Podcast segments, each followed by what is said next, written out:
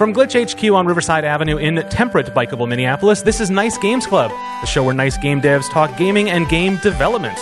I'm Martha McGarry, and I make nice games. I'm Stephen McGregor, and I make nice games. And I'm Mark LaCroix. I too make nice games. On this roundtable episode, our topics are imposter syndrome, news and impressions from some of last month's big gaming events, and getting started with VR development. And so, for the very first time, let's start. All right, guys, we're doing it for real. We are. We can't we can't pull back now. we're, we're committed. We end this. We're uh, it's Nice Games Club. We're here to talk nice games, game development, and we got some good topics. But before we start, let's do a little bit of a maybe an introduction, maybe why we started doing this. Stephen? Yeah, sure. Game development in general, right? Yeah. Well, um, uh, I guess I through Glitch really, I just realized that I really loved game design, and so I wanted to pursue that further. hmm And so I've been doing that for, I guess, two and a half years now. Yeah. Yeah, and I'm still rocking it. Martha, what's your origin story? Well, uh, my dad made board games, and so I was sort of had games around for my whole life, and then I took a boot camp in programming, and I was like, I could make my own video games. so, so then I found Glitch, and the rest is history. Nice. Uh, for me, I started doing design, uh, video, motion graphics, and eventually I needed to be able to code to do some extra stuff with that. And then the more I worked with that, the more I realized that that was a lot of fun and it became more of what I wanted to do. And so I haven't quite let go of anything else, but that's, that's my story. And then when I found Glitch and all of you in this community, uh, it just got better and better for me. So we'll talk more about Glitch as we go through this and future episodes. Um, but for now, um, let's get into the topics. Uh, first topic, Stephen. yes, our first topic is imposter syndrome. Uh, yeah, I know. Know. It seems apt for our first episode. Yeah, right? yeah. I mean, what do, what do we, who do we think we are? Right. Right? yeah, yeah. Um, so the definition of imposter syndrome, uh, according to Wikipedia anyway, is a high achieving individual marked by an inability to internalize their accomplishments and a persistent fear of being exposed as a fraud. Uh, so in, in my experience with imposter syndrome, a lot of times I feel like I'm a fraud only because I haven't done a lot of it. And Mhm. I, well, my, my brother, he does, he makes his own games by himself. He can do all the art and the programming and all the things. I can really, I can code a little bit and um, I, I mainly focus on game design. And so for me, seeing my brother do those kinds of things is humbling. Right, right. I, I mean, I'm very proud of him, and I, I, I but just it, makes me. It doesn't make me feel worse. It just makes me feel like I am not as good. well, he def- he defines for you what a game developer is. Yeah, right? I yeah, think that's kinda. that's that's where I felt it is when I I compare myself to something else, and I like I I don't meet a definition that I see somewhere else, Mm. and that's when I feel it, and I can overcome that by kind of just forcing myself to change the definition to what I am. Yeah, A little bit of a coping mechanism, Yeah. but it's true, right? yeah, yeah. I guess that's part of it. Um, I don't know, and, and part of it is like I. Like I'm just focusing on game design. Really, hmm I do. I mean, I do scripting and stuff because I'm an indie game developer, and you kind of have to do that thing or do those things. But uh, if if I could, I would prefer to focus on game design, and so I really prefer to call myself a game designer rather than a game developer. Mhm. And I see what other game designers do, and um, it's another humbling experience, Ah. I suppose. um, but what what I like to um, what helps me out with that is like the the community that I experience here in Minnesota Mhm. and with Glitch especially. We're back to Glitch. Uh, it's We're just, probably always just going to be talking back, about that. yeah. We'll go back to it. It's, oh yeah, man, Glitch is Glitch has been amazing. Uh, but just being able to be a part of a community that are all kind of going through the same things I'm going through, it makes it it makes me feel a lot more like a game developer because other game developers are doing what I'm doing, Mhm. and so it helps for me, helps me feel. Uh, it helps me feel a little better about myself. Yeah. How can we turn that little better into a lot better? hmm. Well, well, it'd be helpful if I released the game for one. instead of just working on a bunch of them. Don't limit. That's we don't need to do that. yeah, no, no, no. I, you don't. I mean, even you don't have to release a game. It doesn't have to be on Steam or anything in order to be a le- legitimate game developer. Quotes. Um, but just I don't know. Just working on games really is what is important on uh, being a game developer. And I'm realizing that more and more. hmm It just takes some time to tell yourself that and actually believe it. Yeah. Um, so, Martha, what about you? Um, I we talked at the boot camp I went to to code is the first time I've heard like specifically of imposter syndrome, Mhm. and I felt like I didn't really experience it while I was there because whenever I wasn't doing well, I just blamed the the teachers instead of myself. Um, Excellent. it's like, well, if I can't get it, it's your fault. um, but I felt it a lot when I was applying for jobs in coding and um,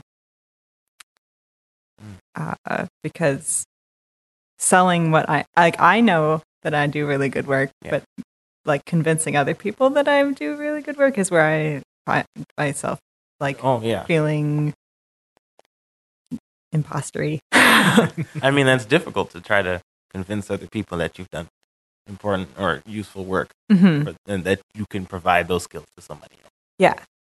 So, um, but I guess games are a, a, bit easier to sell to people.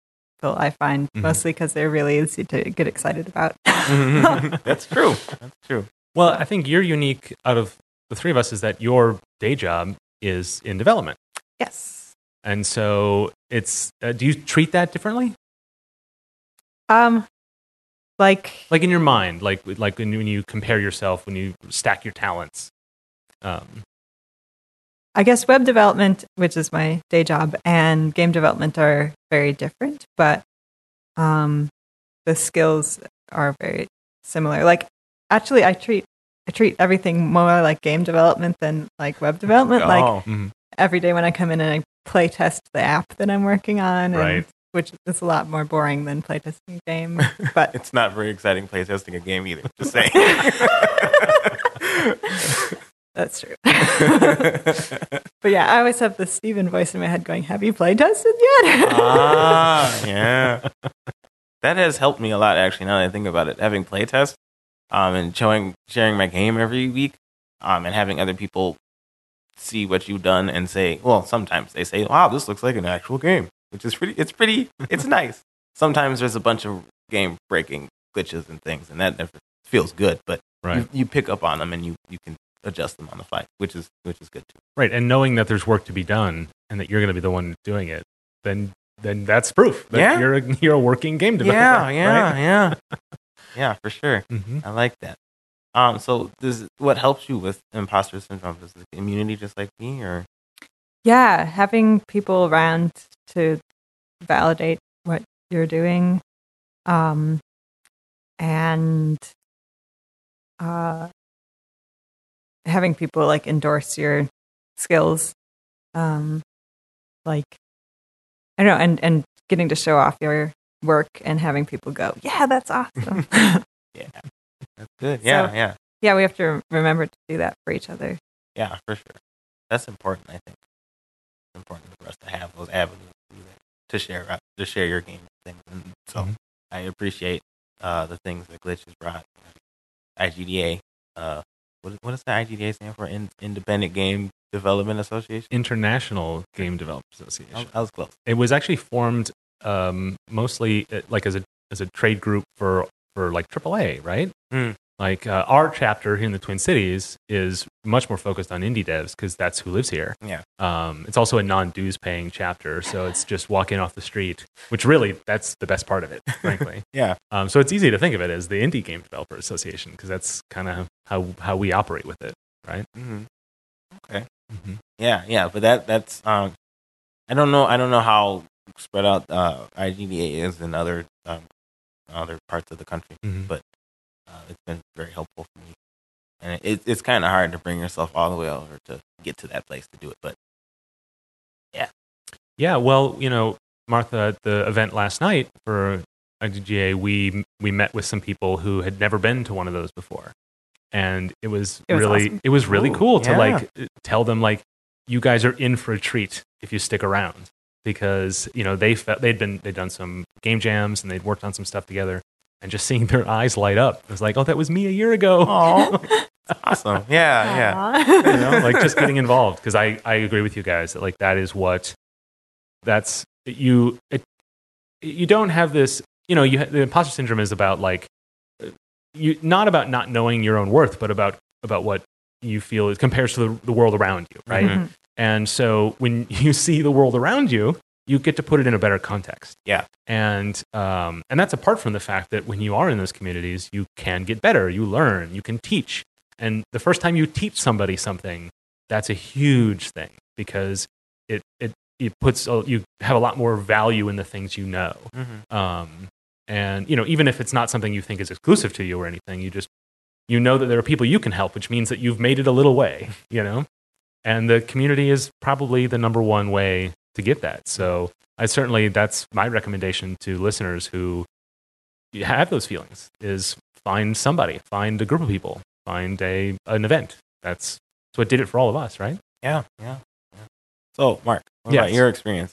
So I, it's interesting because you guys talk about getting involved with glitch and organizations, and then really like that's sort of that's the start of your stories, right? And for me, it's a little different because I kind of I was working on the game I'm working on now. I was working on sort of on and off uh, for almost a year, or maybe a little longer, even uh, before I kn- knew there was even a community around here. And so my sense of imposter syndrome is from me thinking that I, I'm this I'm this video editor making games. You know so I, I didn't really feel like i belonged. I felt like i was somebody else in this in, in this field. But you know I, I knew enough to i felt pretty confident in my abilities as much as they were but i didn't i just didn't know anything about the or like what you needed to do to be a game developer. And so i, I just told myself you know what? It's a hobby. It's a thing. Maybe i'll put it on the internet for free you know whatever. I just i guess i just didn't take it seriously. And that was my way of avoiding imposter syndrome right? Like the more i took it seriously the more i felt like you know that i wasn't serious you know? Mhm. and and and then um like then i got involved with the community and realized i was completely wrong that that i belonged as much as anybody and that i had things to share and i had a lot to learn and like that process that sort of we were talking about um but um but yeah it is i think back and i'm like what took me so long to get to where i am now and i'm still have a long way to go Mhm. but i feel so i feel like i've gone so far Yeah, You yeah, know? that's good. That's good. yeah it's good It's kind of it's kind of interesting. Like if you if you see uh, what other game developers do, just not even in our community, but out in general on Mhm. Twitter or Facebook or whatever, uh, there are just a, a wide variety of kinds of games that are being created.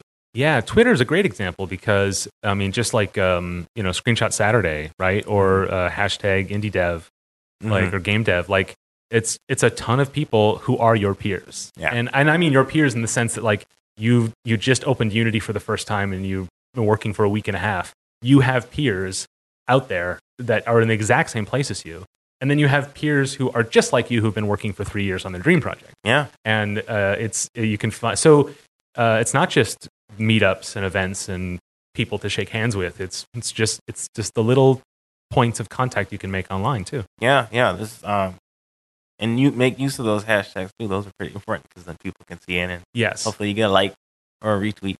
Yeah well there's a bunch of twitter bots that will retweet indie dev stuff which is I pure, purely designed to like make indie devs feel good it makes me feel it good. totally Yeah. works. 'Cause two in the morning, I'll take a screenshot and I'll be like, "Oh, it's uh, it's not Saturday anymore." Well, I'll just share it anyway, and then I get retweeted by like four bots, and I'm like, "I don't, I know I shouldn't, but I still, I feel good." yeah, you see the numbers and you're like, eh, Yeah. hey. And uh, it's it's not that I like believe that there's someone there retweeting it. It's that I feel good that someone thought to build a bot for me yeah, to feel Yeah. better.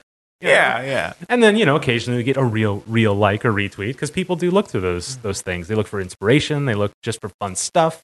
Um, and people are interested in what you're doing. Yeah, Um, you it, you you don't, don't believe it until you find someone who is, yeah, and then you realize, oh right, the little dumb idea I had.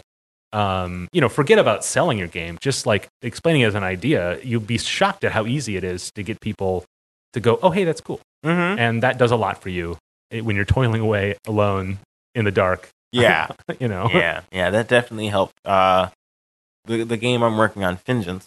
Uh, it, uh, it it it was the initial build of it. Uh, we worked on it for about three months, and we didn't really show anyone. Mhm. Just doing it in our homes. uh, by ourselves, and uh, we shared it at uh, our uh, the the state the state fair Hmm. um, here in Minnesota, and it was Wow. it, it was an experience. The game kind of sucked. Uh, I'll be honest. It was yeah. It was not. It was not very good. It was actually because this was this is the first game me and um, my, my friend Lane and my brother. Well, my brother had already made a game. Uh, but this is the I'd first be game. happy to know you remembered their names. um, uh, yeah, but uh, me and Lane, uh, this is our first game. We actually like coded, and we're doing all the coding, Mhm. which. Um, but not not only that, but like it was supposed to be like a, a smaller project. We were it was originally going to be like a mobile game, Mhm. um, and it was going to be weirdly competitive, sort of. You were trying to get more points than the other people, and each person would pass or would like pick an augment that would change the, how the ship played, and then pass to the next person, and then they'd have to play, uh, I think, about a minute long level with that with that augment, and you would just keep doing that until. Uh, I think like three rounds went through or something like that. Oh, that's really interesting because like when I first played Vengeance, like the the the pure team co-opiness of it was so appealing to me, and it's, it's interesting to learn that that wasn't always how it was worked. yeah, yeah, it was a completely different game. Hmm. Um, it didn't work out that way though. When I we, it, I think part of it is just it was our first time doing it, and so it, it just, but it didn't feel right. We shared it off to people; it was hard to explain, and we couldn't get people to like really get into passing it. And there were a couple of people that kind of got into it, which was nice. But Mhm. we realized we needed to go in a different direction, and now we have this vengeance, which I find, especially right now, I'm finding very enjoyable to work on, Mhm. and um, so that that kind of stuff. I, I think a lot of times people are very cautious of sharing their stuff because they don't want to be criticized. They Yes. don't want to. They don't want to feel bad about the work that they've done. But Mhm. I, I feel I always try to encourage people to share their work as soon as possible, hmm even when it's just a paper prototype or you've only worked on it for like a couple hours programming or something. Yeah. Sharing that sharing that is, is an experience that other people want to experience, Mhm. even when you don't, even if you're not sure. Right, right. You put put it on the fridge. Yes. Right. Yes. Like I, it's interesting. I was um, at work. Uh, I just come back from uh, IndieCade, and we'll talk about that later. Um, and I was telling a coworker about my experience, and I, I demoing my game there, and um, she said, like, aren't you worried about you know like people like taking your ideas? And I'm like, I just it didn't occur to me that that was something anyone thought about because, but but to a layperson, right? Like you know. Uh, but I mean, then what I told her is that no, everyone just wants to work on their own ideas.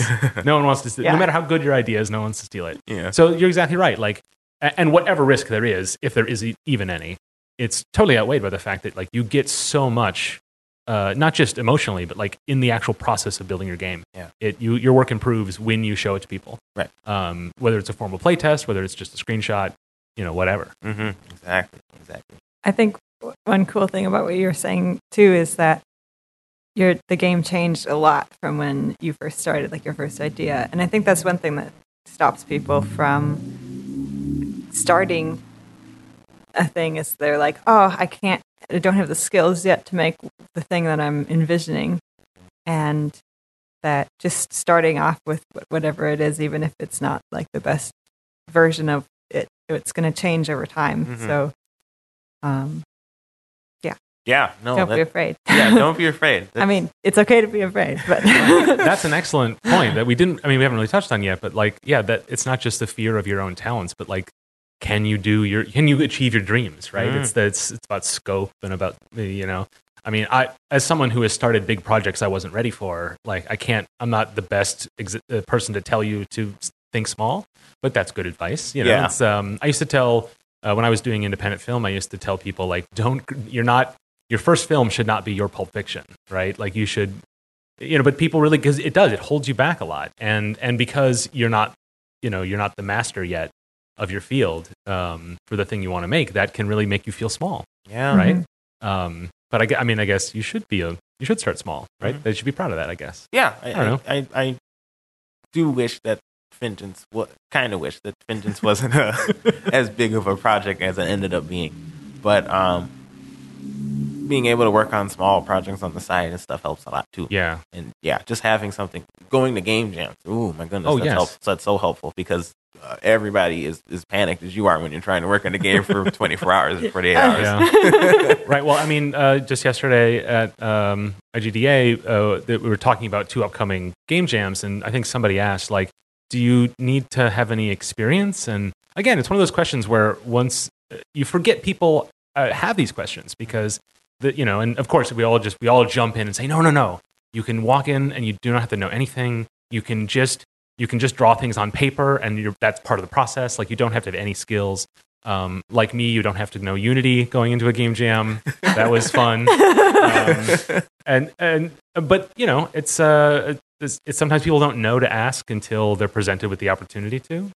Um, so maybe that's another uh, thing is what you know people listening you know they've heard it from us and i'm sure they've heard it elsewhere if they're listening to a show like ours um, but what can they do to help others like how do what do you how do you talk to people about g- building their confidence and letting them know that they belong Oh, that's a good question. I guess being welcoming. Yeah. I try to be as welcoming as possible. Um, comes naturally to you I suppose it does. what about grumps like me like oh well, um, you helping people in game jams and things. Mhm. Now that I think about it, we, me and you, Martha, we met at a game jam. We did. Yeah, and we worked on our game. Uh, I guess it's Clawbreaker now. It used to be called Crustacean Combat. I kind of like that name. wait i thought it was Yeah, crab battle it's gone through many days. um, but um, yeah, being open to um, meeting new people and experiencing uh, new things uh, helps. Like I don't know if if you if you have experience working on something and you want to support other people doing that, going to events like Mhm. that and answering questions that people have, even if you don't have good answers for them, it's something because they I mean they feel like they're being heard. Mhm. I, I, I, when I went to um, IGA RGDA for um, the first time, I met I think it was Chip Peterson who was there, uh, and like he shoot he's been in the uh, game development field for a long time, um, and just being able to talk to him and I got his business card and stuff, I felt like I was I felt like I was a part of something. I felt like Yeah. there was it was helpful, and so I think that just being open to people.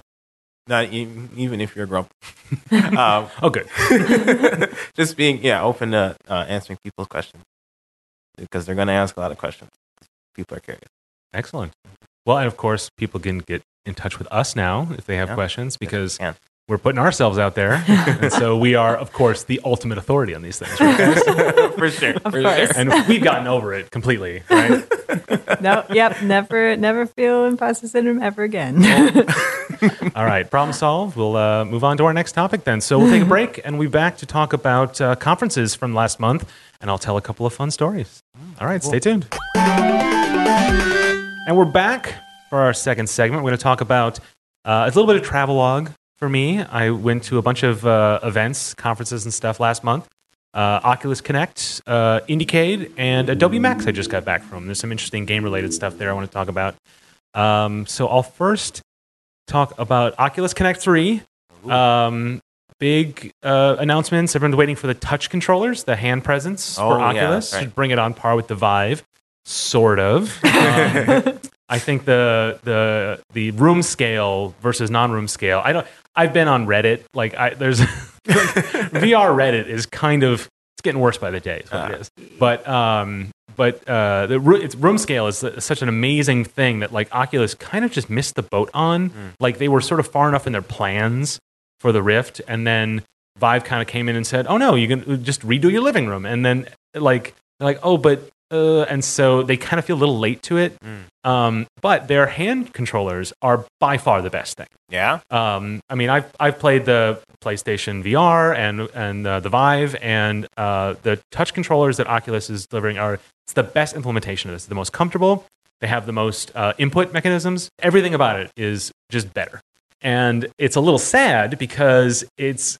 I think that people have their Oculuses set up in their dens, at their desk, and you know the, you'll have enough cameras through room scale, but I feel like that's not really the problem with those. It's more the um, you know the like prescribed usage right? Like uh, they say set up a camera here and here. It's like oh yeah but i want to play a room scale game. Okay take 30 minutes and reset up your room. Yeah. You know and it's uh, that's what i think is going to happen. And i'm a little worried about that because i think room scale with those controllers will be like every Vive game i've played i'm imagining with those those i just think it'll be a little bit better so we'll see how it goes but anyway that's my like thinking on that it's like on my mind a lot when i think about those Okay. controllers because they're not out yet they're coming out uh, december 6th they'll be 199 Oh. which makes the, the oculus the same price as the vive now um, if you Oh. buy it all in Uh, so that's something to consider if you're sort of picking a horse. Mm. Is uh, which of those? And I think, I- I guess, really, uh, like as much as I love those controllers, I think there is still like you can pick one or the other and you'll be fine.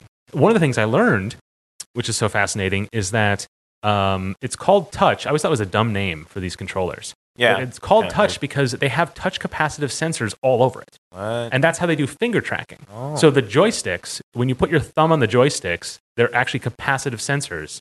And so when you take your thumb off of it, your avatar can give a thumbs up.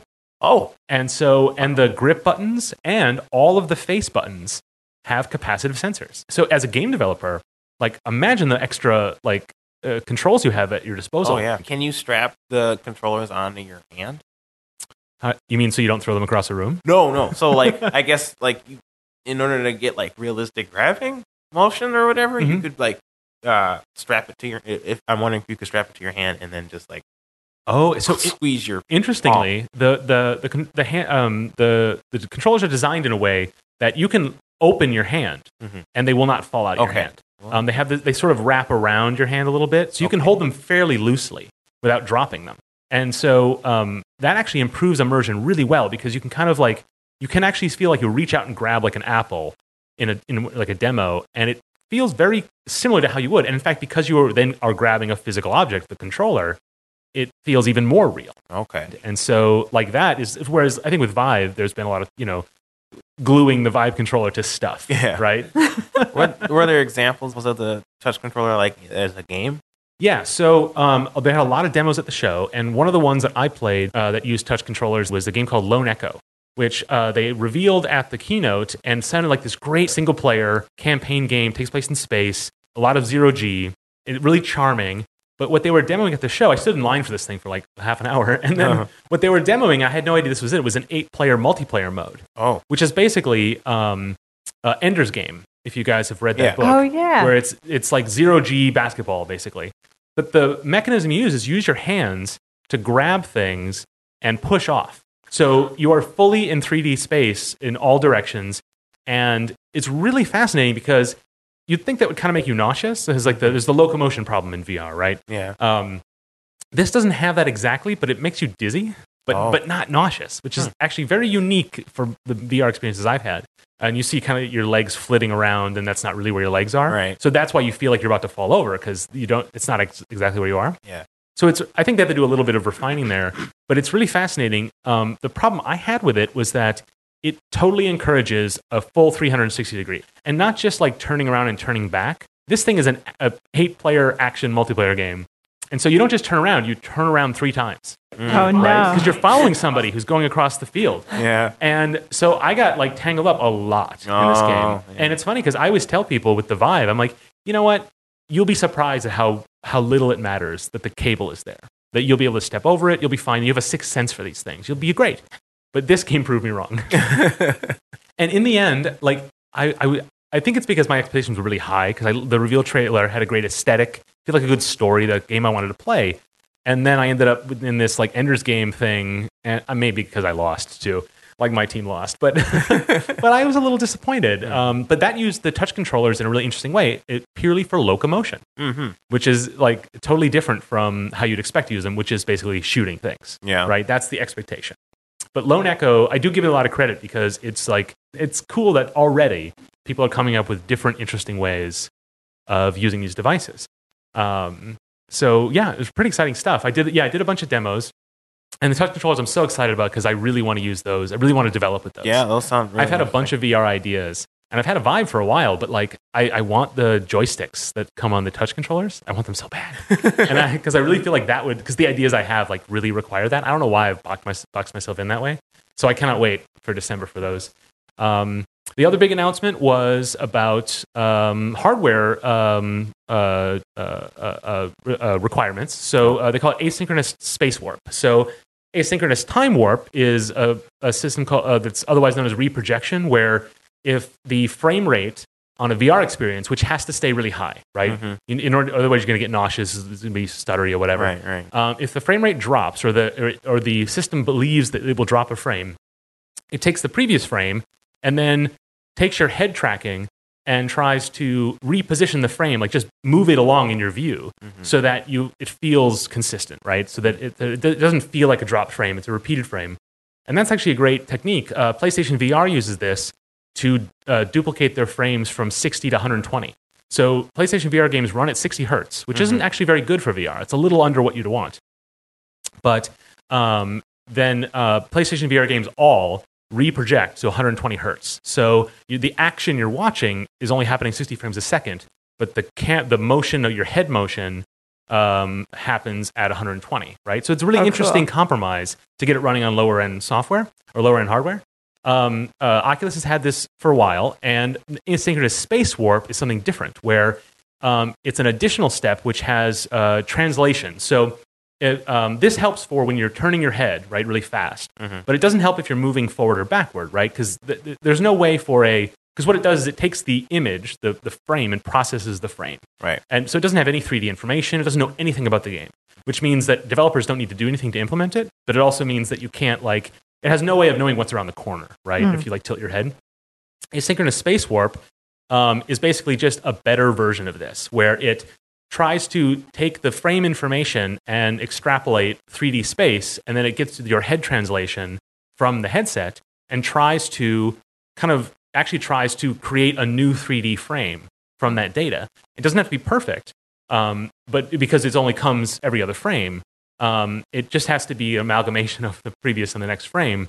Um, and so it actually is, it sounds very voodoo, but it really works. And um, it, what that means, the upshot of it, is that you can now run Oculus games on systems at 45 hertz because it Oh wow. it duplicates them to, to, to 90. And uh, normally that would be so on PlayStation VR, 60 to 120, that's fine. But be, that's because it just does a standard like uh, rotational adjustment. Mhm. And so you can get away with that. Mhm. But at 45 hertz, you can't get away with that. Yeah. With asynchronous space warp, it, it, it's just extra processing on the, the frame after it's rendered out by the GPU.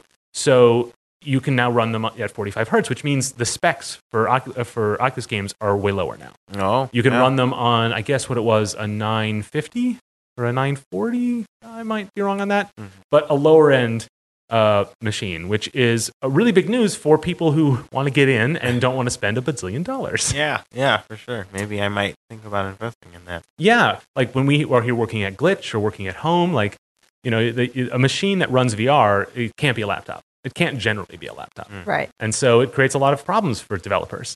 Um, this is a good step forward for that, which is really really cool.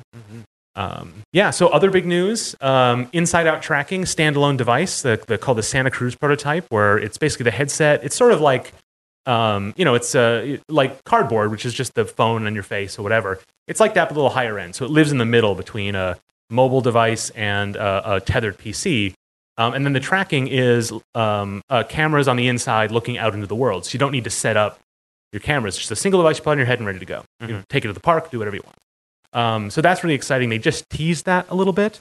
Uh, that's really exciting. Um, the question is, is like, is it going to be based on like an ARM processor? Is it going to be a mobile device? Is it just going to be a little PC? How much power can they get in there? What's the battery life going to be? These are all questions that they like just were not, int- you know, just like, hey, here's the thing. Like, start imagining now. Um, so that was a lot of fun. Is it like the HoloLens? Does it map your room or? I think it does. Yeah, the HoloLens works like that, right? And actually, I've been very impressed with the HoloLens ability to track that way. And when people talk about inside out tracking, they forget that there's a device out there that does it with, with phone hardware. It's a very low powered device. Um, but um, they weren't specific on like w- you know what kind of data they store or if they or if it's just all real time tracking rather than whereas the HoloLens it'll store that data for use later, which helps offload some of the processing as you go. Um, but uh, yeah, they really gave no information. They showed like a little teaser of a guy with a thing on his head with some wires sticking out the back. Like, there's our prototype, and they tr- let some members of the press uh, try it out, but they gave them no information either. So um, just to, I guess, prove to them it was real and not just like a, a promise. Rumor. Yeah. Yeah, exactly. Um, so that was pretty exciting.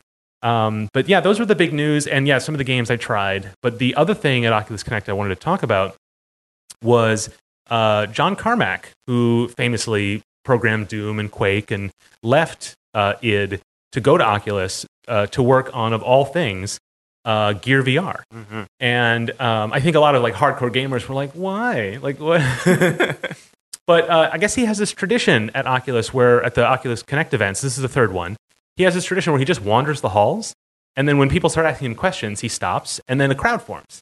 And he, so he was doing that all weekend. And I didn't really know about this, but I, I wandered by and I, I saw him talking to people. And it was really fun to like hear a veteran kind of talk about the new frontier, right? Um, and that was really interesting. Um, and he, I guess he did that the whole event. Um, and then he did a keynote at the very end of the of the show, and he was limited to 90 minutes, and he didn't get half the things he wanted to talk about, and he, he had no slides. He just like talked about stuff, and it was really fascinating.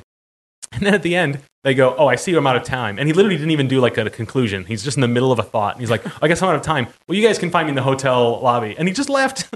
and this is, you know, it's a crowd of thousands listening to this keynote, and you know, half of them probably didn't understand a thing of it. And I understood maybe a third. And I was just like, "Okay, cool. So, which hotel? What? When? like, what's going on?" He's such a casual guy. I guess it's very strange. Um, but I did find him um, uh, in the hallways on the way to the hotel lobby. People had stopped him, and only about 14 people found him. And so we all hung out with him for like an hour. Oh wow, It was so much fun. that's awesome. and That's so it- cool. I mean, a lot of it is, you know, meeting your heroes, right? Yeah.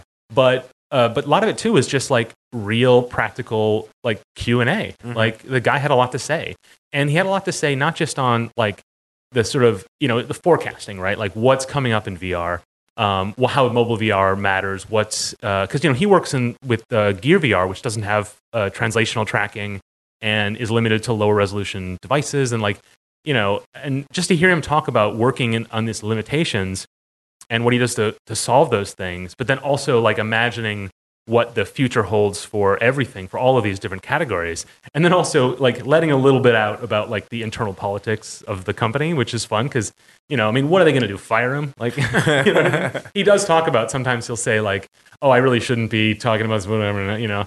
Um, and actually, there was a media handler who wandered by later just to Oh. keep him on, like, just to make sure, like, check in, like, you didn't leak anything big, did you, John? Anyway, it's pretty funny. But he also had things to say about game design, which is really interesting because, you know, of the, the pair of Johns who made Doom, you know, he's considered the programmer and John Romero was the sort of the artist designer.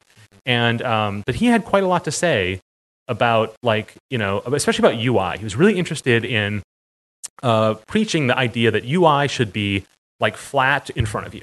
Like it shouldn't be, you know, I mean, Job Simulator does a great job of like having objects you grab the and use. exit burrito. The exit burrito. Who doesn't love the exit burrito? But it was interesting. It was a very compelling case he made, which was just, um, nope, nope. People have been looking at monitors on screens, so just put a, a screen in front of them in VR for options and, and things. He was convinced, and and and he made a really there's you know there's edge cases. I mean, the exit burrito has its place, partly because it's funny, Yeah. right? It has a purpose in that realm. yeah, But I think a lot of VR designers are like, how do I get my text floating in the air and get my, my graphic settings menu? And I think he was very dismissive of like those efforts. He's like, we've solved this problem. Like we know what a menu looks like. And it was interesting because here he is on the frontier of this, and he had this, uh, but he was very specific about like people sort of abusing the novelty of it. And it was really interesting to hear about. cool. Yeah, And it was wow. just great. And like, you know, I played Quake was a huge part of my childhood. Um, and then I, but I moved away from first person shooter games and from PC games for a long time. And so I kind of, I almost had to remind myself like, oh yes, this was, this guy did create a big part of like what got me into this field, what got me interested in this topic. And here he is like giving me advice. Mhm. That's, so it was a rare treat. Yeah, that's that's pretty cool. Yeah. That's awesome. Whew. And then I came home for two days, and then I went off to IndieCade. And so IndieCade was uh, it's my second year at IndieCade, and um, I was showing off uh, my game there. Metro Nexus is my game, and um, I was showing it off at an event called. Oh, Martha, do you want to? Which is why we call him Metro Nexus Mark. Yes, thank you, Martha. Uh, so I was showing it off at uh, an event called Game Tasting, which is so you know you submit to the festival and you don't get in. That's how it works. And uh, um, but they have this uh, pre-conference, uh, which is specifically for devs, uh, called Indie Exchange. And at that, they have a playtesting event called Game Tasting, and it's mostly peers. And frankly, I'm not really sure who they expect to show up to it, you know. But um, that was uh, literally my very first playtest of Metro Nexus was last year's Game Tasting. Um, because I didn't know what I was doing, and so I just went to this event to do my first playtest in California. Oh California. wow! that's that's intense. and so I'm at the hotel coding the last, you know, a couple of features which didn't exist in the game before. This was when you guys know a little bit about my game, but it started out as this single player kind of puzzle platformer in a way, um, and then it mo- it turned into this multiplayer battle game, and it did that on its way to Indiecade last year Oh, as I was taking it to show off. I submitted it as the sing- the single player game, and and then in the meantime changed it and showed anyway. And so it it's it has a special place in my heart. So I wanted to go again this year. And even though like I don't know how much I would have gotten again out of showing it off to, it- here because I've been doing so many playtests here uh, at Glitch and other events that have been so valuable.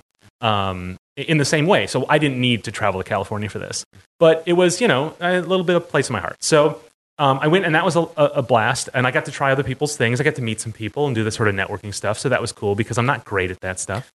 Um, we should really talk about that in a Yes. topic. Yeah. Like, yeah, Right. Because that's, I mean, that's the thing. We're none of us are great at this. it's just nobody is great at networking. So it's, that's the first thing I learned.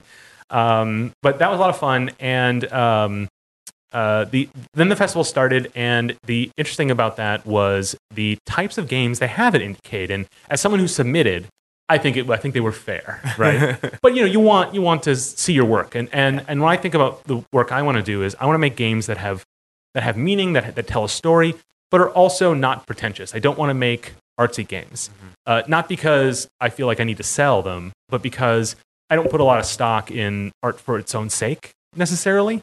Um, art should say something, but if it's a game, it should be a game. I suppose. I don't know. I, maybe like. Luckily, we don't have enough listeners for me to get hate mail yet, but like, like that's something that will, will engender some arguments. Please argue with me because it's an interesting topic.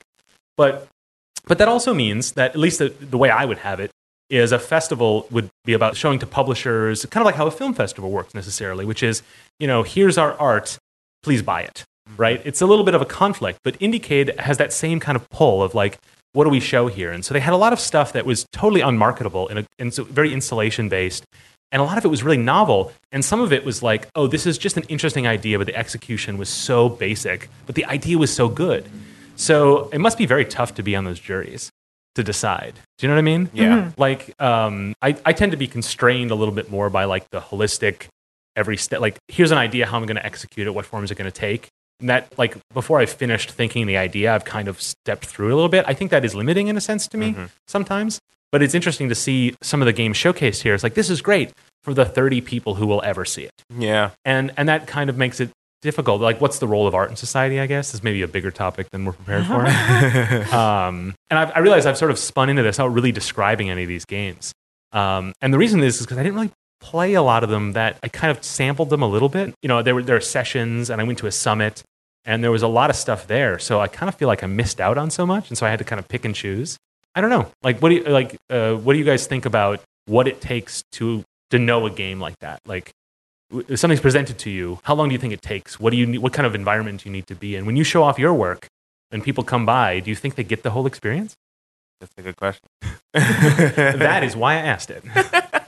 I mean, with Clawbreaker, which is the game that me and Stephen have both worked on, uh, it's a crab fighting game, and the the rounds last about thirty seconds Uh-huh. each. So, so you've very- not been burdened with that problem. yeah, it's an easy game to demo because, like, literally, you're like, this will take thirty seconds of your time. Please play this. well, you've also demoed Chimera Genesis, and that game is a lot longer. That's Mhm. true. Yeah, that's interesting. I that wonder game if has like loadout and role playing elements and narrative elements that kind of take some time to sink in. It's, it's a it has a different challenge. I I think it would be hard to demo a narrative game. Like I'm wondering how there's another local game, Verdant Skies, which just got greenlit. Yay! Um, but their playtests are very different than I think a lot of people because it's a farming game, Mhm. yeah. and so people and it's single player, and so you just like people sit there for half an hour playing it, Yeah. and like get really engrossed in it. And so they only get like one person a playtest or Mhm. one or two people a Yeah. playtest. Yeah, I've seen I've seen them do. They've done a couple uh, here at Glitch. They have headphones, so you can just tune everything else out, Mhm, mhm. and you just uh, demo and you just play the game for however long. Yeah, and a It- couple of the games I played at, at Indiecade was the same way. You'd sit down and put headphones on, and it's it starts to think, well, is the festival environment the right place for this? Mm. Like, But would I have downloaded a demo if offered? Yeah, I don't yeah. know. I think I think A lot of big questions around this. Yeah. There's there's I mean, and every game its is own different. topic.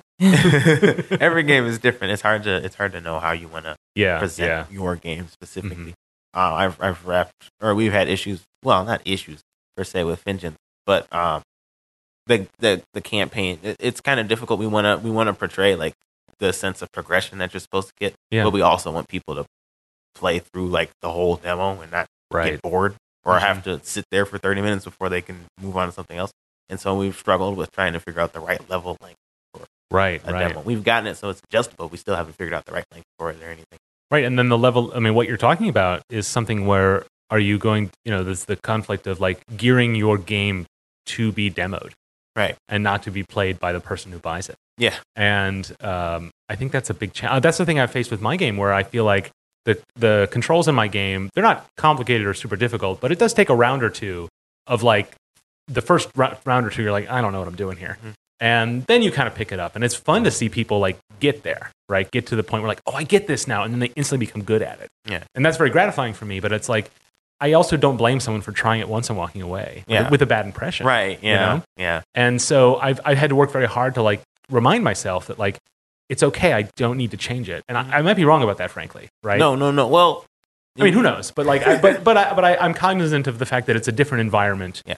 for what my final product is going to be, um, compared to what like I'm showing off at you know even a playtest where people are very generous with their time Mhm. and their attention. Mhm. Um, I have to remember that like you know they didn't pay money for this, so they don't have an investment in the, the way that a, a future buyer hopefully will. Right. Right? Yeah. Yeah. There's a lot of um, that. Um, and people are going to give you feedback that might not necessarily make sense for your game. Yes. Like I've heard a lot of people give feedback on, uh, like uh, you can. I, I realize people who are listening may not have played Vengeance. I hope that changes. Why haven't they? I know, right? What is wrong with that? we have a we have a free demo on my website um, that we'll get to. Uh, but uh, um, there's you can collect scrap in um, that lets you buy things for your ship, and we whenever you collect scrap, it distributes it amongst all the players. hmm Some people have come to me and said, "Why can't we just have it so that when you get scrap, you're the only one who gets it?" We want the game to be cooperative, and so we don't want to encourage people to be competing over the scrap. Right. Um, but a lot of people, some people really like the competitive aspect of the game because there is a little bit of um, competitiveness. Like there's a score count, or not a score count, but like how much damage you dealt. Some people Yeah. compete over that, and things like that. Um, but we really want the core of the game to be cooperative Mhm. as best as we can. So we try to encourage that, and, and it goes into the scrap thing. Yeah. And so sometimes you'll get feedback like that that just isn't useful, Mhm. and sometimes people just might not like your game. It Yeah. might not be for them. Like I'm, Mhm. I'm, make, I'm working on a shoot 'em up, and a lot of people just see a ton of bullets on the screen, and they're like, "Nope." Uh, so it, it- sometimes that's just the case. Well, it's interesting. I mean, uh, uh, at these more installation style games at Indiecade that I had some trouble with. Um, I mean, actually, a lot of that I did were actually very good, right? They and they deserved to be there, and they were really fun. But also, I I struggled to feel like what were they getting out of it, other than like the other than like the sort of prestige of being there. So, like it- when you when you show at a festival, is it about like promoting your work, or is it about providing something for the attendees, right? Mm. because there were a lot of games there which are like soon to be published right check out more information at this website Yeah. or you know we have our demo available or we're going to be released soon or we're looking for a publisher Mhm. and that that's a legitimate way reason to show it off that's why we show off our games right, Right. to get feedback and to sort of get some attention Mhm. and then there are some experiences which are like this is it this is where you experience it and i found and part of it was just me inside my head thinking like wh- like what are the what were the planners thinking about how this is put together and that sort of like I'd go from experience to experience, and I would have to reset my expectations and my thinking of like like how how I'm going to you know experience this. Mhm. Like, and the developers are all there, right? They're hustling for either their work or to answer questions or to help you play. And I want to make sure that I give them good feedback or that I have good conversations with them or I can learn something interesting from them. Yeah. And I don't. I have to. I have to spend a little time. And again, this is like just me in my head, so it might not be necessary. But I have to a little time thinking like, why are they here? What's the point? And what can I, what will be valuable for me to tell them or to ask them? So my Indiecade experience was less like fun running around trying new things and more like these like deep questions about like what is the role of art in society and what is the role of what is my role in this industry Mm. Um, which is why i'm sort of babbling on about these topics at random it seems but it was really interesting. And I do need to tell this story. Is the my Indiecade experience was capped off with a keynote from Rand Miller, the creator of Myst, um, who gave this excellent talk about the sort of past and future of games. And it, from his perspective, was really fascinating because, you know, obviously he's a legend in the industry, but at the same time, uh, Cyan, uh, his company, you know, uh, was under the radar for a long time uh, uh, for the past 10 years. And uh, they've always been a small studio. And it's, you know, they had, it's almost like they had, the, they had their time, right? And then they sort of faded into obscurity. Um, but they recently came back with Obduction, their brand new game. It's getting excellent reviews. It's selling pretty well and it has a great VR version. Uh, I'll find out as soon as I, I get around to playing it. I, I have it waiting for me at home, and I'm just like, I don't need some time to play it. Um, but he's ta- so he's in a position where he's having a bit of a career renaissance, and so he was in a great mood, which is nice to see, and told a lot of stories, and so it was really fascinating. But then afterward, um, uh, he sort of uh, uh, held court and talked to people for a while and answered some questions, and so that was just super fascinating. And um, I told them my story of what um, you guys play Uru. You remember Uru, Myst Online? Oh. It was basically an MMO with no battle system, right? Mhm. They, they, it was reliant on puzzle experiences, which are just impossible to produce on a regular basis. Right. And Cyan had a lot of difficulty creating new levels and new content because they just didn't have the funding for it, and there were lots of problems and bugs, and the engine was very old, and yada yada. Um, but it was basically it was kind of Second Life in a way. It was a lot of a lot of people just hanging around and chatting and sort of being in character, and it was it was really interesting. And I, I don't have a lot of experience with other MMOs, but I was really into that one. And um, one of the things I did was um, at- late at night, like two in the morning, um, I'd plug in my guitar into the microphone jack of my computer, and I'd just I'd go into a central area in the cavern in the sort of public the public instance, and I just play music. And I'm not a great guitar player. I'm just kind of noodle. And because the game had um, atmospheric sound effects, so it had voice chat, but also if you were in a cavern area, it would echo off the walls, right? Oh, that's I mean, cool. as best as 2005 could do it, Yeah. right? So there I am playing my guitar in a cave cavern, and people would just like come together Hmm. and listen. Oh. And it was just a cool experience for me. And I, so I, I told him this story, and it was just a great moment in my life that I got to tell another one of sort of gaming legends about what I, what the sort of off-label use I made of his game, and how excited he was to hear that because he talked about um, how when they designed Myst, it was very, they meant it as a very lonely experience. That was the idea of it. But he found that almost everybody played with friends, and it was totally against the design of the thing, in fact. But he found that that was actually like really valuable as a, a lesson learned about game development. And so I was very happy to tell him this story of a similar kind of thing, and seeing his wizened eyes light up was just a great moment in my life. And I realized later, when I got back from Indiecade, that I'd spent that I in the last two weeks, I met two gaming legends who released two completely different, groundbreaking games from 1993. like, and that, that the the PC games industry like sort of split in half right then between, and those were the two games that did it. Mm-hmm. Yeah. And it was just fun to meet those two guys. Yeah, So- that's that's awesome. I know, right? Like, and, I, and, I, and honestly, I didn't expect to see either of them Mhm. because I just they weren't on the calendar. Like, it just Right. Yeah. it just hap- happenstance. Yeah, that's cool. So that was really good. So then I came home. Yeah. Okay. Um, and then the last thing I did this month, I went to Adobe Max, which is uh, Adobe's, you know, they make Photoshop, Illustrator, they make design tools. They're very important in my life because my day job um, uses all that stuff. And um, they do a, a called the Creati- Creativity Conference. And I go every year. And uh, this year I did a pre-conference session on HTML5 game development. Mm. And the interesting thing, the, thing, the takeaway I came from, away from it, um, I think people are asked a lot, like, I, I want to make my first game. Well, what should I make it in? And HTML5 is a lot. People are told that that's a pretty good option. I'm here to tell you it's not. Oh. uh, it's it's just not. Yeah. and it's fascinating because I think when you know when I started like noodling with games, I would do you know I did Flash games, right? Like that's sort of a, a and Flash grew into something bigger, and I think it has a bad reputation now, but it's still a fairly robust engine if you want to make something in it. You probably shouldn't, but but HTML5 isn't quite that. And um, but but when I was starting out, you could make Flash games, little experiments, and they didn't have to be good. That's kind of how you learn some skills. But if you wanted to make bigger games, it was just out of your reach. hmm You just couldn't get those tools, and so it was. So you started with smaller tools to make what you could. But these days, like there is nothing stopping you from using the same tools that the you know is industry standard. Uh, you know, namely Unity and Unreal. Um, even the new version of CryEngine is available for independent developers, and um, there's just no excuse not to use those tools. But um, uh, with HTML is sort of another option. I think people are told like if you want to do your first thing, try this. And so it was really interesting to learn how JavaScript works compared to say you know how ActionScript worked in Flash or how C Sharp works in Unity.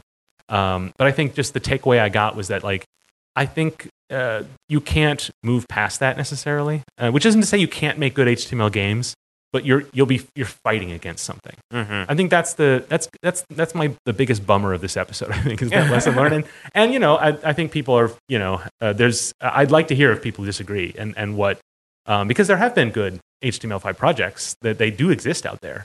Um, I just my my impression was that it's harder than it should be. Yeah, to me, it seems like you should just use Unity. Well, isn't Joggernauts in JavaScript? I I think so, yeah. And they built like a custom local tiling game. engine, and I think they, there's a lot of work that was done there. Um, and part of that is because you know Zach was a web developer, right? So use the tools you know, and I think that's that's always good advice. I'll say. yeah. So like, don't let my you know uh, my bummer like interfere with that. But um, uh, but I think you have to be as good as they are. I think, right? If that if that makes any sense. Yeah, yeah. All right. Enough about that. We'll take a break. When we come back, we're going to talk about what, Martha? VR. All right, stay tuned. And we're back. And we're going to talk about what, Martha? VR. You have news to share. I used my first paycheck to buy myself a Vive, Nice. Wow. so that's pretty exciting. You've taken the dive. I've taken the dive for the Vive. Someone quick, quick call their marketing department. so, I mean, you've played Vive before a couple of times, right? oh yeah. So now that you have one of your very own, what, uh, what, what's is anything different now that you can just use it whenever? Um, it's nice because I can just be like, well, I'm going to spend like a bunch of time on this tilt brush drawing and not worry about passing it to the next Ah. person because It's yours. it is. Well, I do have to compete with my boyfriend because he wants to play the arrow shooting game. So Uh, boys and their weapons. I don't know. Every yeah, every person that I've played with who happens to be a guy loves that arrow shooting game. the from the lab. Yeah. Yeah, I love that too. I, I haven't played that yet. Oh, you're you're gonna love it. I haven't tried it yet. I need to try it. At work, I brought in uh, my Vive to show off to coworkers to try to get some VR development going uh, at work. Uh, it didn't go great, but um, I did demo it to a bunch of people, and my boss uh, did the arrow thing. And you know, he's an older guy, uh, not like old old, but so we weren't sure, right, if he was going to be like into it or understand the gamey thing. So we we set up a bunch of like um, uh, more passive demos for him. And then, but we had that one in our pocket in case he was like into it, and he was into it, and he was good. Oh wow. He was super good. He got like pretty much the, like I'd never seen a score that high. It's pretty incredible. That's awesome. and I was like, okay, well, I, I now I know not to assume about people. So like, uh, what kind of games do you have on the Vive? I don't have a Vive, so I don't know. Uh, all I have so, so far is that it comes with three, like three free ones. Oh. Um, so Tilt Brush and What what is Tilt Brush?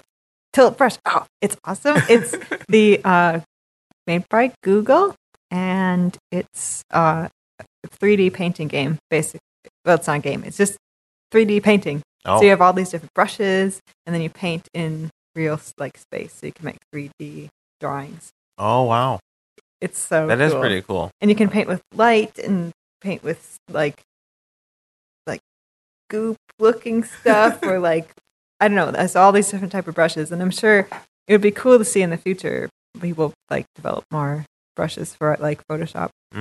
Oh, I hadn't Um, considered that. Like the tilt brush, like it was a great demo for me, but because I couldn't, I'm I'm very much a graphic designer in a sense. Like I want to be able to like snap to grids and stuff. So I, had, Oh. I had a tough time with it. Yeah. But um, but yeah, it, I mean, as an expandable platform, oh boy, that'd be great. I want like a Photoshop level of tools. in Yeah. it. I'm just like ah, so Wow. cool. yeah. What what have you made? Do you have any masterpieces you've put together so far? um, Could we maybe share those? on a on the website. I- Um, I've drew, drawn a bunch of insects. Um, as people will probably learn, I'm very into insects. um, and uh, what are some of the other ones I've I drew a fish. I do a lot of like little animals Yeah? so far. It is so did you have like a more sculpty kind of uh, bread box size things, or did you do big, kind of uh, you know man sized archways and paint you know murally stuff? I'm really into sitting on the floor and like drawing it in front of me, so Okay. it's very like pickable, upable sized. Hmm. Oh, can you like movement them stuff too?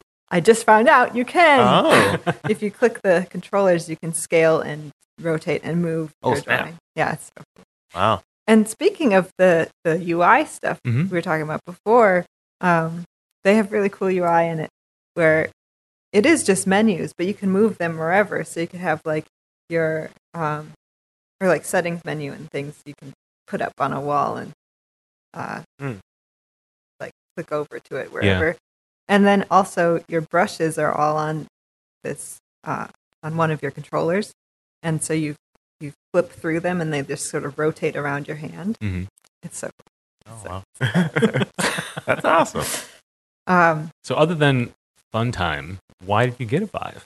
because I want to make Vive games Oh, or okay. VR games in general. But I'm sort sort of a Vive fan person. Yeah. how, how do you how do you approach Vive development or VR development? So uh, the first game that I was working on was with my brother at a hackathon that we both went to. Um, Unity has a lot of um, built or like things you can just free packages you can download that automatically set up your headset and set up the controllers, um, and like have a bunch of built-in functions that you can call that Mhm. do stuff with them already built in. So that's where we started. Um, and we were making a game where it's like Paperboy VR, where you're delivering newspapers. Oh, cool. um, and at, during the game jam, we only got as far as uh, having a cylinder that you could throw at a box, and it would disappear when it hit the box. Solid start. yes, but like get the mechanic of like picking something up took a while to figure out how Yeah. to code and physics and stuff like that. Yeah, there's so much, So- like you were saying, that the, the, the API is really accessible, but at the same time, some of the things you just assume that you want to do, you do have to build a lot of that yourself. Yeah. Right. And from that, my brother has been developing, but he turned the game into something completely different. So now Mm. he's making, um, somehow it turned into uh, Attack on Titan esque VR Oh, Yeah. I've seen this thing in action.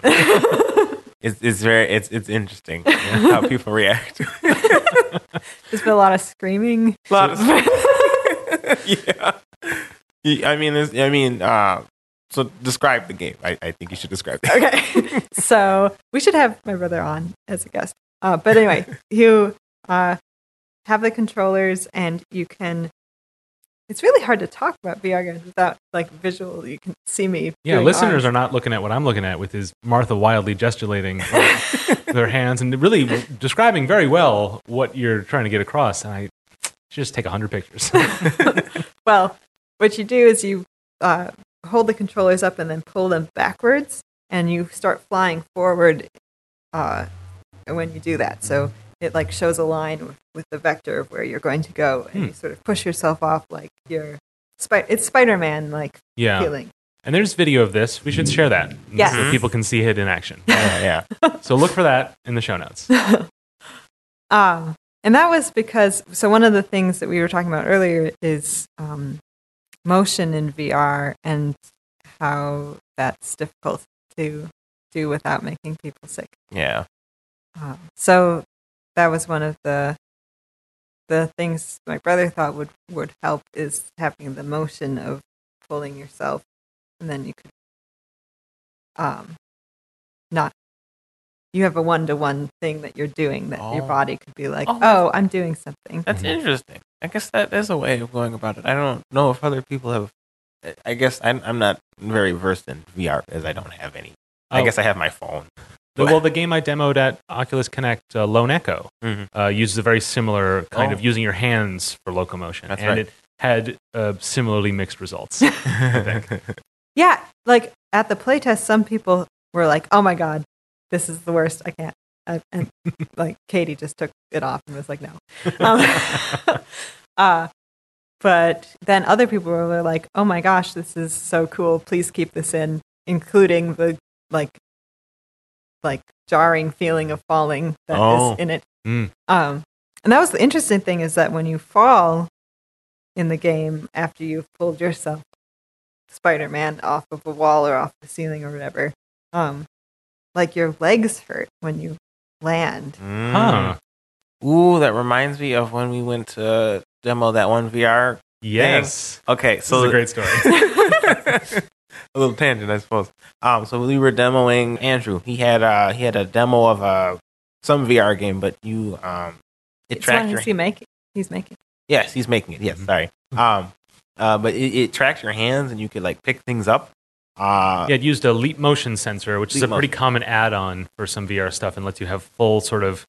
Uh, you, can- it models your hands in front of you, Yes. which is really really interesting. Yes, yeah. So I mean, you can see that, and you can see your hands and everything, uh, and you can pick up uh, random objects. I think there was a vase or a bust. There was a bust of Mhm. something of something, and I picked it up, and I actually felt like I had it. Um, and then later on, I asked him, "How did you get? How did you get my hands to feel like that when I picked something up?" And he was like, "Oh no, that just happens to people sometimes." and I was like, "What? Nobody else experienced it when everybody else was demoing it, and I Mhm. was just shocked." Um, that was that was like the the one immersive experience that I've had with VR that was like yeah, intense. Yeah. And I mean, you you, you know how these things work, and Yeah. and that illusion was perfect. I mean, it it it, fooled you. Yeah. right. Yeah. And I think didn't we were talking about that because people made funny a little bit, and then we went and we played Job Simulator at my place, and uh, it, people were leaning on tables and falling oh, over. that's right. Yeah. It's like the same, you know. It was, or someone put their hand in a fridge Mhm. and was like, "Oh, I feel cold." Like, Yeah. So you were vindicated. Yeah. so it wasn't just me. yeah. But- so much of this, pre- the presence is in your mind, Mhm. right? And so the question is, is like about graphical fidelity. It's like that's not the important part, Right. Right. Your your brain really will solve the metaphor and make it into something real. Yeah. And that's very quickly apparent when you start playing with this stuff. Yeah. We, I mean, we've been doing that for years already with games. Yeah. Oh yeah. Absolutely. Yeah. So, yeah, VR is it's not as crazy a beast as it seems. hmm Have you, have, uh, aside from that, have you worked on any other VR games? I haven't yet, but Okay. I have been working on a design for a beekeeping VR experience. Oh, okay. um, This is fair warning. The best idea I've ever heard. oh, thank you. uh, basically, it would be um, just beekeeping in VR. So you'd have a, a beehive, um, and then um, uh, like smoker that you could pick up and blow smoke on the bees to calm them down, and then you could open up, up and pull out the frames of honey and see the bees going around on them. That's my vision, anyway oh, But- cool. and it would be cool because then people uh, could um, experience it without having to actually have bees able to sting them. right. Which is a thing I don't want in my games. you might accidentally feel like a virtual sting oh my Oh. gosh! If they I didn't in. even think about that. yeah. Wasn't there an X Files episode like that where someone like thought they got stung by something and then died from it? Oh, I didn't even think about this. have them sign a waiver. Sign a waiver. Yeah. There you go. Huh. So what tools are you using? What like what do you uh, from from Jump? What does it take to put like even a prototype together? Uh, I've picked Unity Mhm. to use, and then the the plugins that come with that, and then of course hardware. Right. Mhm. right. uh, which will be different for whichever VR like that you want to do because Mhm. it's a whole range of stuff. The Vive is and Oculus are like the high and high end stuff, but people around here have also been developing for the phone and like things that don't need controllers and things Mhm. like that. Like uh, your brother Steve Steven's bro- brother Charles. Charles, He'll be Uh, happy you remembered his name. yeah, I was working on a game called Chroma, which doesn't need controllers. no, I guess it just uses an Oculus, um, and people just look at things, and then it'll. Yeah, it uses a DK2, right? And so, but it's well, I mean, because of that, it's well adapted to be done as a mobile game, Mhm. right? Yeah, um, they were testing on my uh, phone. I have a Oh. Galaxy S6, Mhm. um, and they tested it for a while, but the battery doesn't last very long on those. Uh-huh. So- And I think it overheated a couple of times. So yeah, that's uh, that's a common problem I've heard is that they it basically unlock, especially on the Samsung phones with with Gear VR, mhm. like it sort of is goes into like uh, a hardware unrestricted mode, and like mobile devices are as powerful as they are, they are constantly being throttled. Yeah. Because they don't have fans in them. And so it's highly regulated. Like your phone is almost never operating at peak performance. But in situations like that, it is. yeah, And so you see the consequences. yeah, yeah. I actually uh, developed a Gear VR game um, during a game jam. Hmm. Uh, it was called Save Jimmy.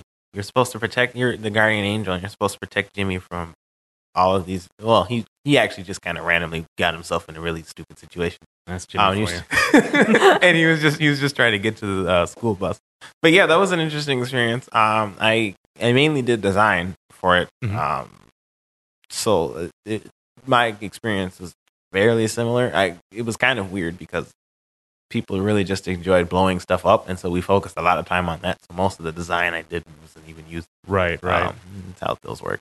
Well, Uh, that's interesting. I mean, we talked a little bit about we were talking about Oculus Connect and like the different types of games you could do with uh, in VR, and a lot of times it really lends itself to first-person shooting games, Mhm. right? Or in the case of like Gear or Cardboard, and first-person eye lasering games, which I mean, fair to them, they're super fun Mhm. and they're very natural, right? Yeah. And it's it's just targeting, right? That's great. Um, but there's more to be had in this field, and so it's uh, like uh, when I'm thinking about designs I want to do, it I, I find it very difficult to avoid having that idea Mhm. because because it's so obvious, yeah, you know. But then I, I want to check myself, but also I want to be like, am I just like what am I fighting against? It's fun. It's a game. Why can't it be shooting? It doesn't Mm. have to be weapons. It can be something else, you know. But the mechanics of it are fun. Yeah. Is that something you guys thought about, like the kinds of experiences you want to do, especially as hand tracking and room scale gets more. I mean, we're not going to have foot tracking for a while. Mhm. You know, we're not going to be able to. I mean, it's just so natural and fun. Like, why fight it, right? yeah. Well, I don't know. I guess Or I, yes, let's fight it. With- with- you know, I, I haven't I haven't really thought too much about VR experience or creating a VR Sure. experience. Ah, because well, I don't have access to one. I guess like all of most of the VR experiences I have played and the ones I am thinking about are really kind of gimmicky, and they'd Mhm. only be like interesting for a few times. Mm. They'd only be they'd only be like a, sort of immersive, but not not something I would come back to and play over and over and over again. I'm Mm. more into action games, and I haven't found a VR game that lends itself well to that that I would be interested in playing. That is unique to VR specifically, okay. and so I, I haven't come up with anything yet either. And but I haven't really been thinking about it too much. Mhm, mhm. Yeah, that's one thing that's really interesting to me that most of the games that have been coming out are like single uh single time experiences. Like you Yeah. play through them and they can be done in one sitting. Uh most of the ones I've played anyway. Um Do you think that's a function of the the the the uh, uh, the the form of it, like the VR lends itself to that, or do you think it's more about um, that this is still a new field, you know, and sort of how you want to put something together in four months? That's all you can do. I think it's a combination of those things, but I think it really does lend itself to bite-sized things because you get tired Mm, Um, and usually, right now, since not a lot of people have access to like the more, well, just any of the uh, hardware for it.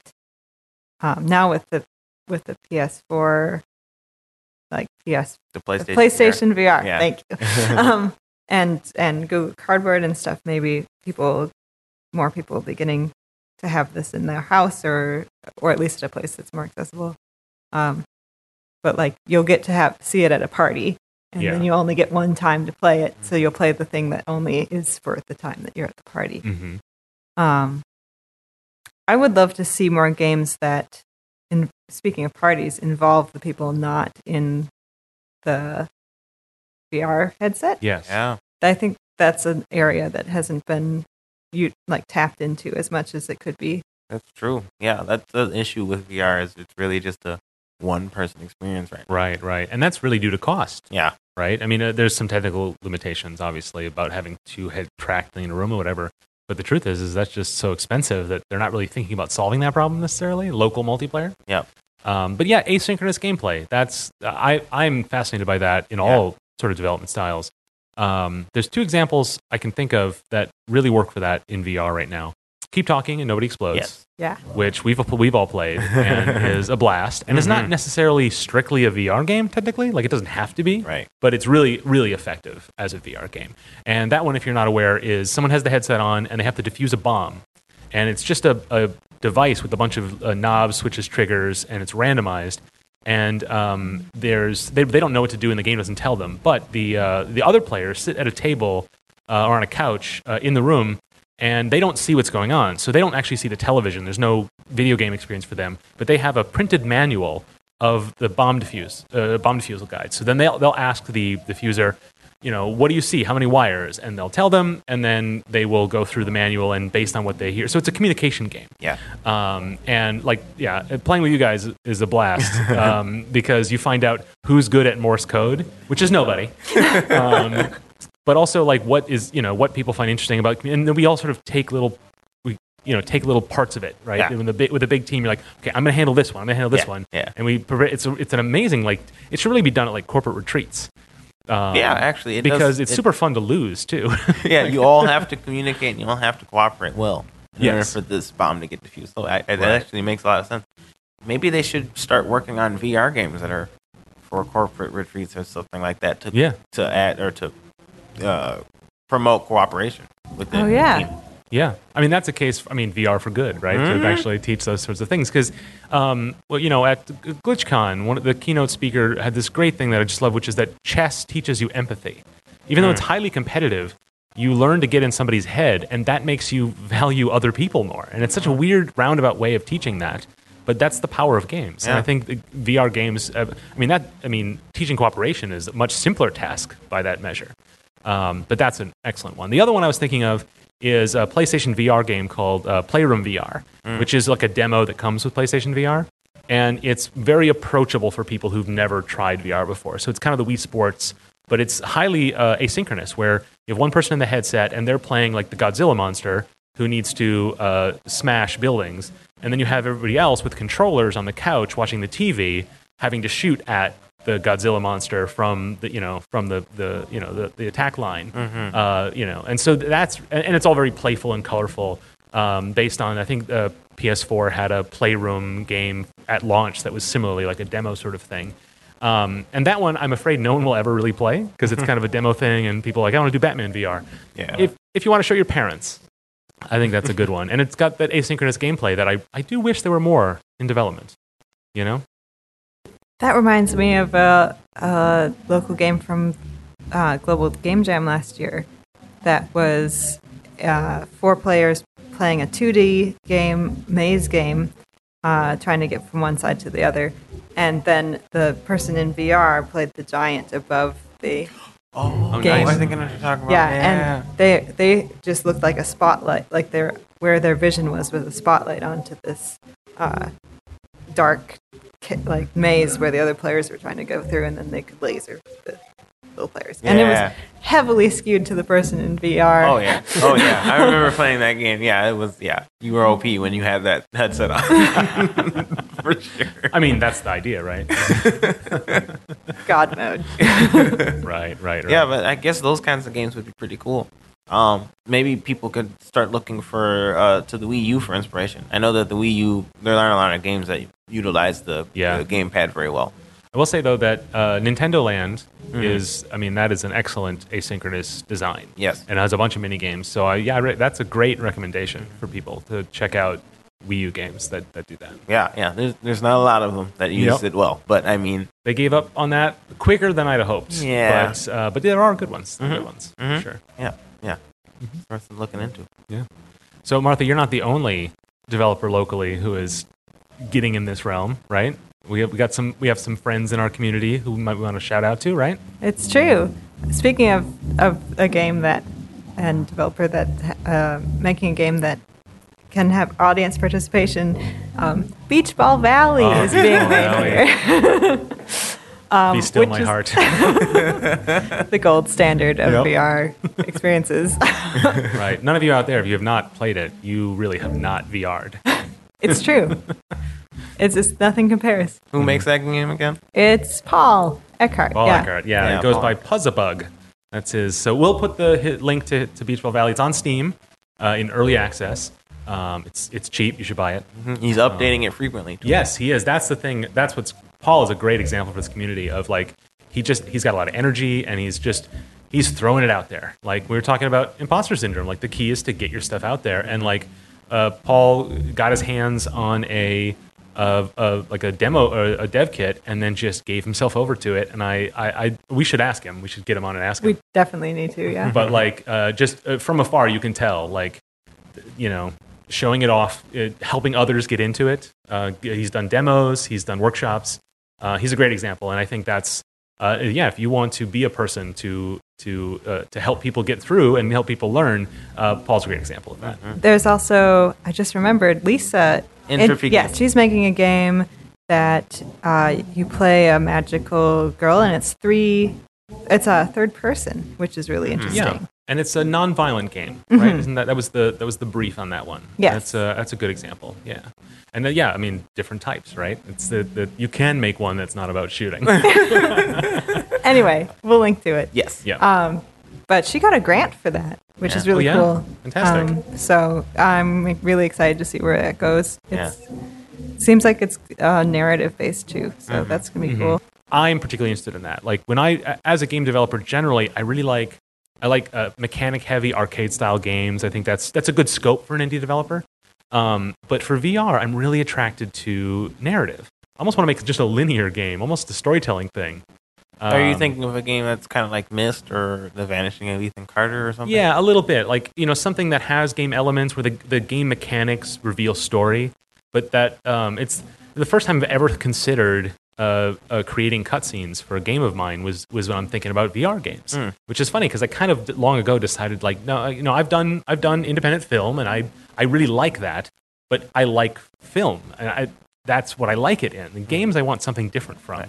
But I've sort of changed my tune a little bit uh, for VR. I have no solutions, but I, I've, I've drawn back to that uh, in a way that I sort of uh, cast off a while ago. Mhm. Um, and there's, you know, there's some good examples, but there's not a lot yet, Mhm. right? So it's a, Yeah. it's a nut waiting to be cracked. Yeah, yeah, for sure. Yeah. Um, so that's the show, guys. Did we do okay? I hope so. Did we managed? We're gonna do I another think one. so. You think? Feeling Uh, imposter syndrome about this episode. What do you say? Let's do it again sometime. Yeah, sure. All right, fantastic. So, listeners, now that you know you're in for, subscribe to the show in your favorite podcast app uh, and give it a good review if you liked it, uh, especially you, Sarah. it's really important for us as a new podcast to get reviews, get subscribers. So, you had any sympathy for us, please do. Uh, we also want to hear directly from you, so follow us on Twitter and all the other things at Nice Games Club. Uh, let us know how we're doing and ask your questions. Uh, and lastly, you can find more about the show and get all the links and notes from this episode. We promise to put them together. Uh, it's uh, nicegames.club. So until we start again, remember to play nice and make nice.